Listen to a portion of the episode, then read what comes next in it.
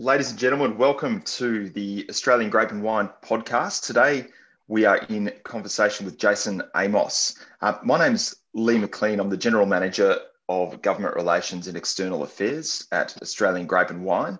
And, um, and as, I, as I mentioned today, we have Jason Amos with us. Jason is the Managing Director of Lallemand Australia, a business that will be well known to many in our industry, uh, and also a, a business that we're proud at Australian Grape and Wine to have as an affiliate member. Um, and also, um, really importantly, Jason is also the newly elected chair of the Wine Industry Suppliers uh, Australia Network, which is a terrific achievement and a really good appointment um, for the organisation. So, Jason, welcome to the podcast. Thanks very much, Lee. It's great to be uh, here, and uh, I've been really enjoying um, the content over the last couple of weeks, hearing from uh, Canberra and Jim Caddy, and also Mark Christic as well. So uh, it's a great concept that you're uh, running here. Oh, well, I'm, glad to hear it. I'm glad to hear it. So, look, today I just wanted to um, pick your brain a little bit about a few things that I think are, are going to be interesting to our listeners. Um, uh, and essentially, what I want to talk about is is is risk. And in 2020, you know, it has really been a year that's been defined by doing our best as an industry association and as as individual businesses to to manage risk. We've had, you know, at the very start of the year a number of regions still in drought. Then we've had fires, smoke, COVID nineteen, and the uh, and and all of the the restrictions in terms of travel and um, uh, travel and on-premise sales and the like that went with that. Um, of course, now we are facing some really significant trade tensions, particularly with China. Um, and in the lead up to vintage, we know that there are so many different industries around the country, and we're one of them, um, facing some really tough challenges in terms of accessing labour in the right sort of places around the country. So it has really been a, a, a, difficult year, and we've all been working as hard as we possibly can to manage risk as best we can.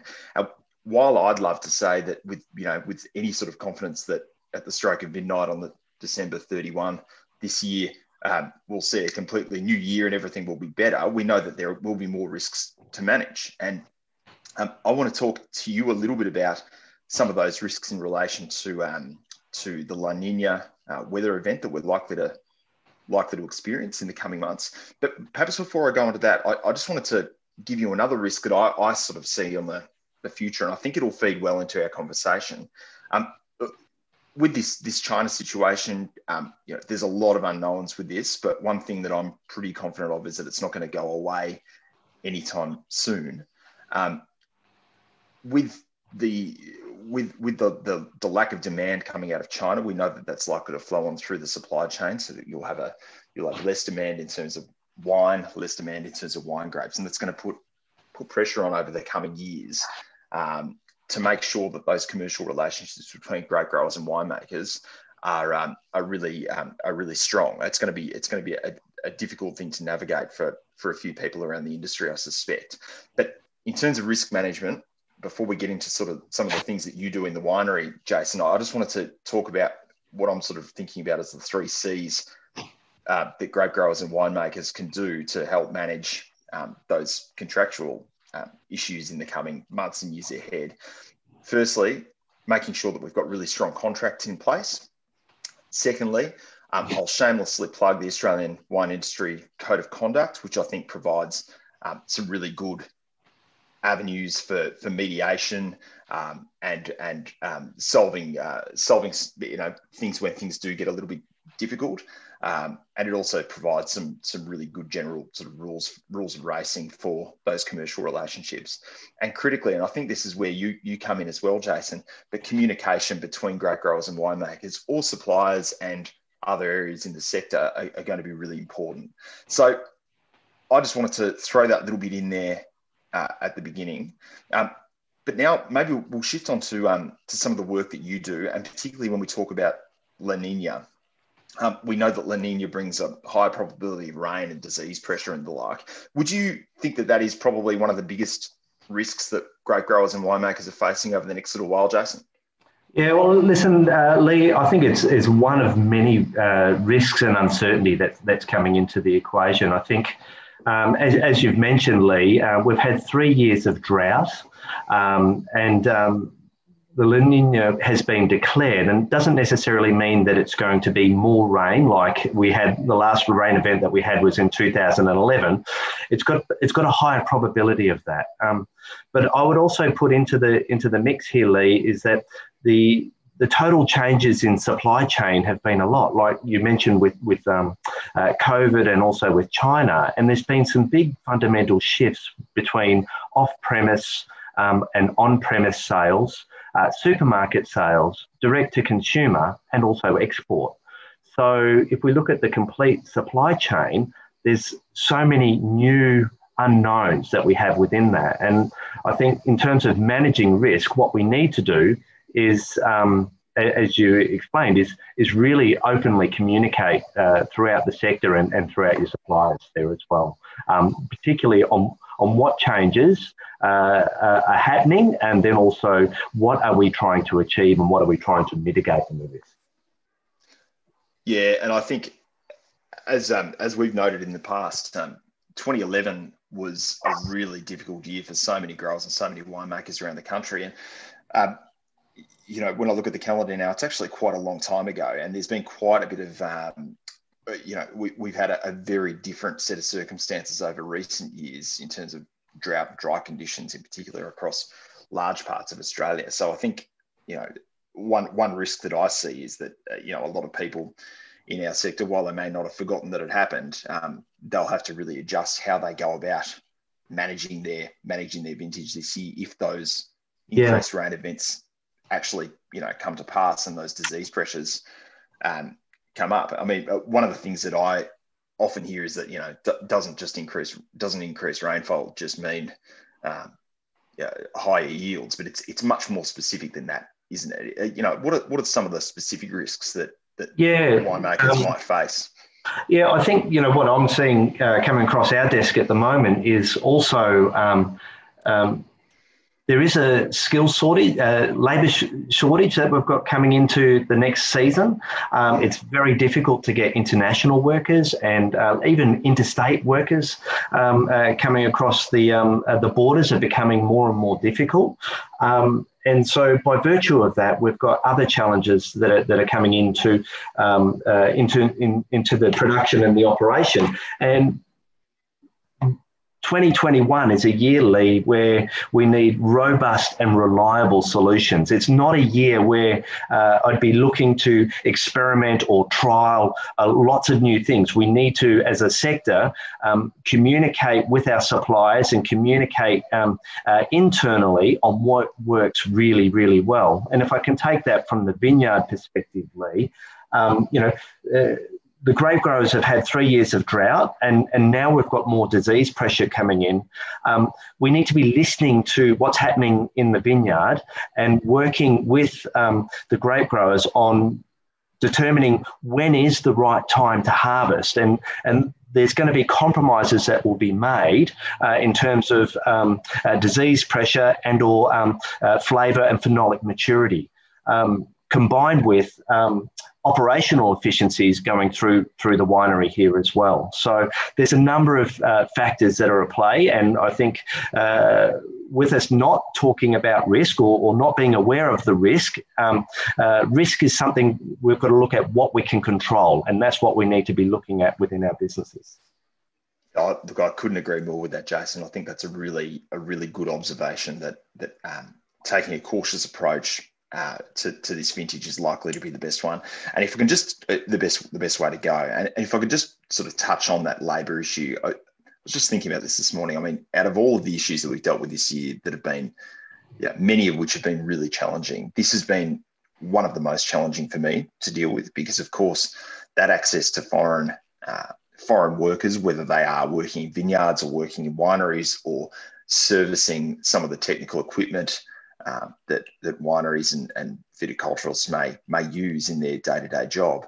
Um, you know, a lot of these people come from overseas, and it is a very very difficult situation for us as an industry, and of course it extends right across horticulture and, and other agricultural industries as well. So it's a it's a very very difficult one, and and we hope that um, you know in in the spirit of that that sort of cautious approach that you were talking about, um, any solutions that we can that we can get along the way from from other organisations um, are very much welcomed.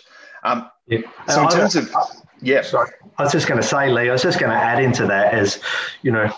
Uh, one of the things that, that we see, you know, quite often in terms of, let's say, open and transparent communication is when things are difficult and when things are tough, that's quite often not communicated and it's sort of left behind the scenes. And I, and I think if we look at it, the, the complete um, uh, supply sector, um, you know, grape growers, suppliers, winemakers, and even going out to, um, you know, uh, end users and, and distribution channels, um, when things are going difficult, we need to communicate those difficulties throughout the supply sector. So then, because there's lots of options and solutions um, whether it be grape growers or your suppliers, that can actually help mitigate some of these risks in, in the equation.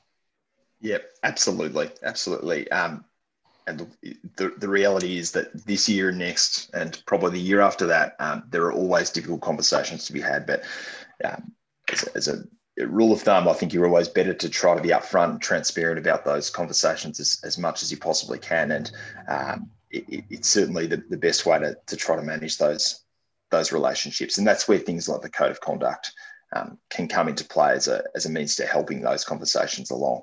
Um, so I think we've talked a little bit about some of the some of the sort of broader risks that winemakers and grape growers are likely to face in 2021 now. Um, from your perspective, and, and speaking on behalf of the, the Wine Industry Suppliers Australia uh, organisation, what are some of the things that suppliers can do to um, help producers this vintage. Um, and when I say that, I bear in mind as well that, of course, grape growers themselves are suppliers as well. Yes. Um, is, is there anything in particular that, that you're sort of focused on, or you would be recommending the businesses be um, businesses be taking a closer look at? Yeah, listen, I think what we need to be looking at is robust and reliable solutions throughout the entire supply chain, uh, is what we need. And we need to have uh, really good communication channels that is adaptive uh, to, to the need. And that becomes both on a um, uh, on, on both sides of the equation. So um, what I would say is, you know, uh, like I mentioned before, um, the suppliers and also the grape growers they've got a lot of experience in dealing with some of the challenges, technical challenges that we're looking at in terms of uh, preparing for more of a wet year. Um, and uh, if we look at it as what we see in terms of winemaking operations. They've come off the back end of three years of drought. So when you look at your costs and the operations that you've done over the last three years, um, they're not going to be the same when we look into vintage 21. So depending on um, uh, the fin- financial constraints or the um, people's uh, experiences, there's going to be more challenges here. So we need to, you know, we need robust and reliable solutions, and we need open communication. Yeah, I absolutely agree with that. I think it's very, very sound advice. Um, well, Jason, I, I don't have too much more to add to this or, or many more questions. Do you, do you have any questions for me before we uh, before we maybe have a little chat about what we might be putting in our glasses this Christmas? Oh uh, no! Listen, I, I think the only the only thing that I would put here is that 2020 has been a year where we've had to adapt. Look at the uh, uh, the waters and the seas in front of us; they don't look very calm for 2021. And uh, you know, uh, I, I, would I would really just bring it back to the human element where we have to look after our family, we have to look after our staff and our colleagues, um, and and the relationships that we have around with us. So you know, we have to go back to the basics that, that we need to be looking at through from here. Um, Lee. And I think that's really the key moving forward. And hopefully, uh, you know, we will have uh, easier seas moving forward. But at the moment, some some businesses and some people, it's pretty rough going at the moment.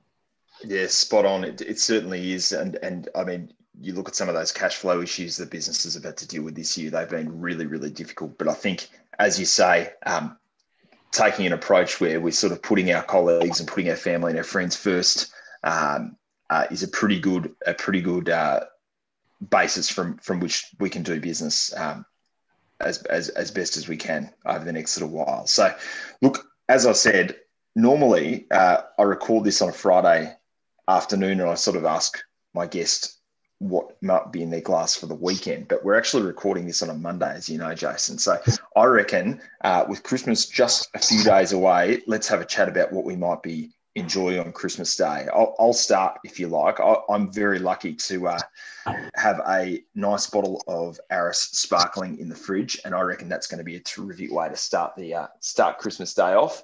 Um, hopefully with a good bit of crayfish if I can secure some here in Canberra. Wow. What are you, what are you looking into? Listen, uh, we've got the family coming around. I think we, it's going to be a nice sunny day here uh, in Adelaide. Um, we'll probably start off with, I think, um, an Americano that's a, a, beverage made by Bryn at Chapel Hill. Um, and uh, it's a vermouth uh, spritz, um, closely followed by, uh, I would say, possibly a Grosset Riesling, uh, which will go down really well with the pork that we're having for lunch on, um, on Friday afternoon.